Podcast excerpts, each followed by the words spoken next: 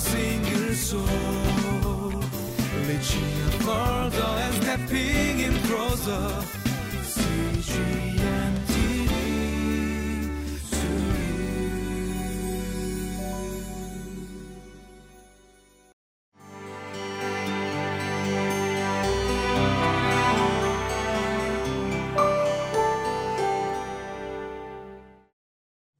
Welcome to Another Living Life.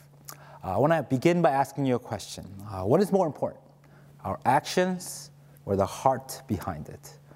You know, we might think we know the answer to this question, uh, but oftentimes the answer is not reflected in our everyday lives. There are times when I take my daughter out, and I'm not proud of this, but I take her out not because I want to, uh, not because I want to spend time with her, uh, but because I feel obligated to do so, because that's what a father is supposed to do. And even though I'm out with her and we're, you know, doing something fun, uh, my heart, my thoughts, my mind is not there in that moment. Instead, it's thinking in the back of my mind, oh man, I'm so busy at work. Uh, there's so many things I could be doing right now. Why am I doing this? Oh, I wish I was resting instead of spending time with her. And once again, even though we go out, we're at the zoo, we're at the park, we're at the library, wherever we is, we are, uh, even my daughter in those moments could tell that I'm distracted. And even though I'm physically there, I'm not really there. My heart, my mind is definitely not there. You know, doing things that are good is important, uh, but the heart behind it is the most important because it reveals to us our true intentions, our true motivations. So, as we take a look at today's passage, uh, let's see the type of heart that Jesus wants us to have and see the type of hearts that Jesus wants us to have, especially when we are doing uh, things for Him. Uh, let's all read today's passage together.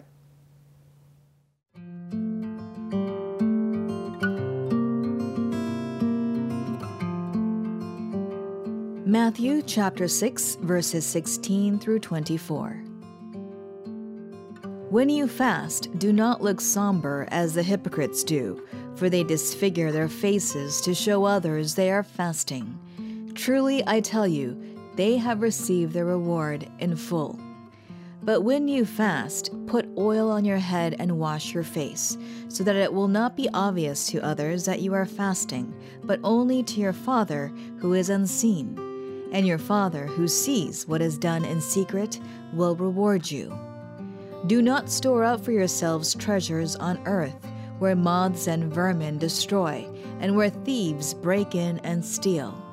But store up for yourselves treasures in heaven, where moths and vermin do not destroy, and where thieves do not break in and steal. For where your treasure is, there your heart will be also. The eye is the lamp of the body. If your eyes are healthy, your whole body will be full of light. But if your eyes are unhealthy, your whole body will be full of darkness. If then the light within you is darkness, how great is that darkness? No one can serve two masters. Either you will hate the one and love the other, or you will be devoted to the one and despise the other. You cannot serve both God and money. Today's passage, it begins on a section on fasting. Uh, the idea of fasting is actually foreign to many of us. Uh, we don't really hear about it or see it as common as it was back in the day.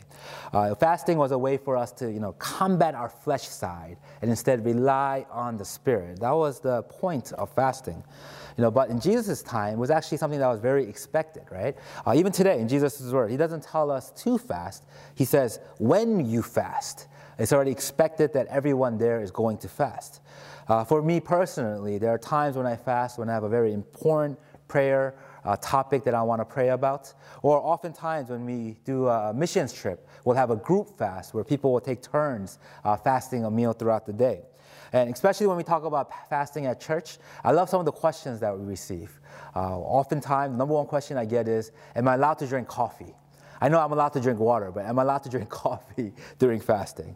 Uh, other people have asked me, right, what are the times for fasting? As, for example, if dinner is meant, uh, dinner fast is meant from 6 p.m.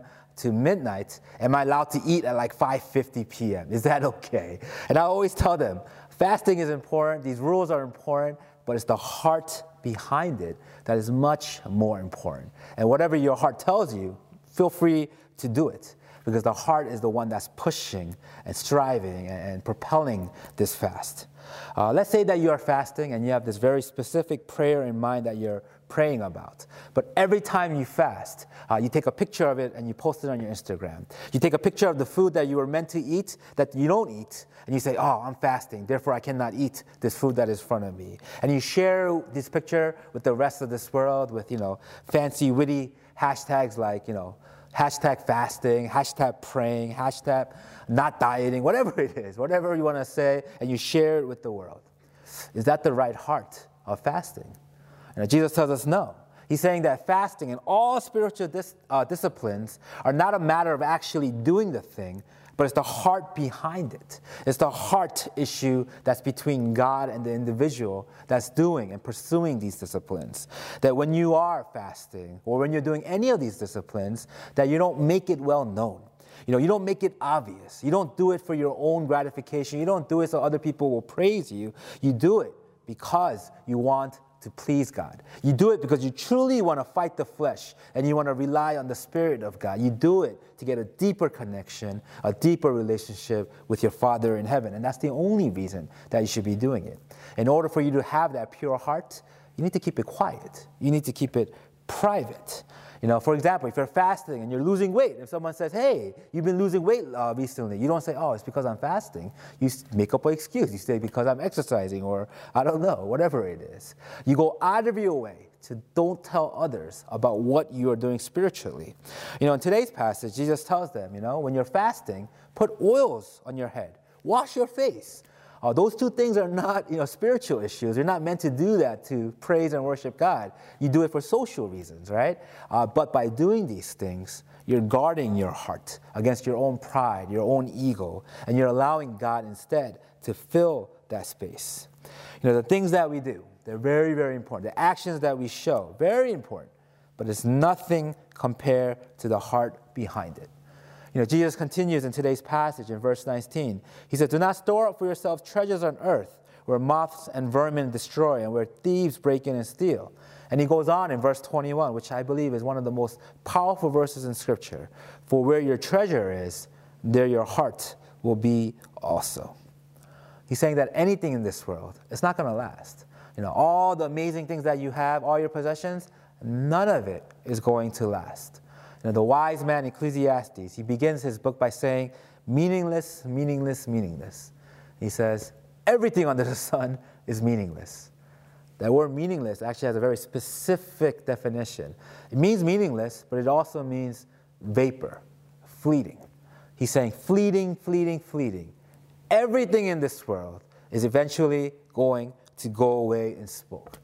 Everything is temporary. Uh, but the problem is, we spend so much time. We spend so much effort. We spend so much, you know, on our minds just wanting it, storing it, gathering it. And that's what Jesus is trying to stop us from doing. You know, as we go on, I want to do a small mental exercise with you guys. Um, I want to ask you a question first. Where do you spend most of your time on? You know, think about this whole week. What are the things that you spend the most time on? And the answer to that is going to be where your heart is. Or vice versa, or we change it around a little bit, right? How about your money? Where have you spent the most of your money this past week?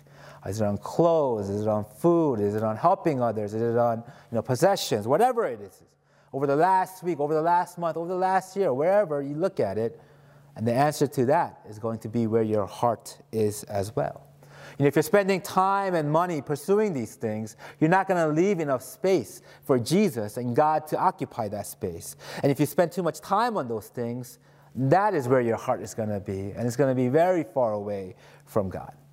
You know, later on, Jesus talks about the importance of the eyes. He says, Eyes are important because it's the gateway to your heart, it reveals your heart. Uh, it's not just what your eyes are focusing on, but what you're actually doing.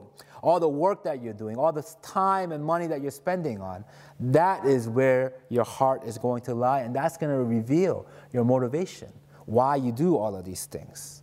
You know, Jesus tells us we need to surrender all of that. We need to let go of that. We can't make excuses thinking that it's okay to live like this in one area of our lives and still think that we are pursuing His kingdom in another part of our lives.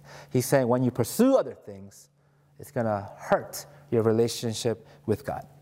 So today, as we meditate on these words, let's surrender that part of ourselves, uh, that time and that money and that focus. Instead of spending it on what we want, let's change the focus and ask God, Lord, how do you want me to use this? These treasures are not mine. These treasures are all yours, and my heart belongs to you. Let us make that confession as we meditate on today's passage.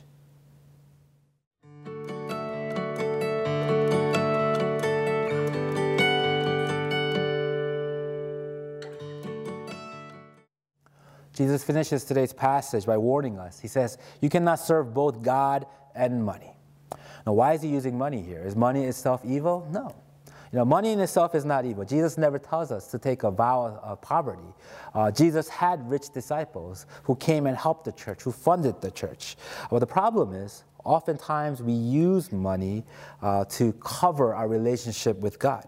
Uh, we love money more than we love God, and we use it actually as an idol. And instead of using money to serve his kingdom, uh, we use money to serve our own needs. And it becomes a driving uh, motivation of all that we do. You know, an idol is anything in your life that you consider greater to God. Anything in your life that gives you greater security than your relationship with God. That becomes an idol, and money and mammon, whatever you want to call it, is the prime example of it. You know, Jesus warns us there's no way that you could serve God and money. You know, you could think, you know what, I'm going to serve God 90% and serve money 10%. No. The once you give a little bit of your heart to money, you're no longer serving God. Uh, so today, as we look at these words, as we look at Jesus' warnings, uh, let us uh, go back and reflect on the contents of our own hearts. Where are we not serving God? Where are we serving money? Where are we serving the world? Where are we serving our own needs over God? And take this time to surrender all of that, repent, and give all of ourselves back to Him. Let us all pray. Uh, dear Lord, uh, we thank you once again for giving us your precious words. We pray, Lord Father God, that uh, your words pierce our hearts and you convict us uh, to true transformation. That as we listen to your words, we don't just use it to feel good about ourselves, uh, but we allow those words to come through all of our lives, to reflect on the status of our own hearts, and to see all the different places that we are lacking, that we are refusing to serve you and serving ourselves instead. Uh, anytime we find these things, let us be able to surrender all of that to you at this moment and instead uh, put our full trust and faith in you only, Lord. Lord, we thank you for all of this. We pray all this in the name of your Son, Jesus Christ. Amen.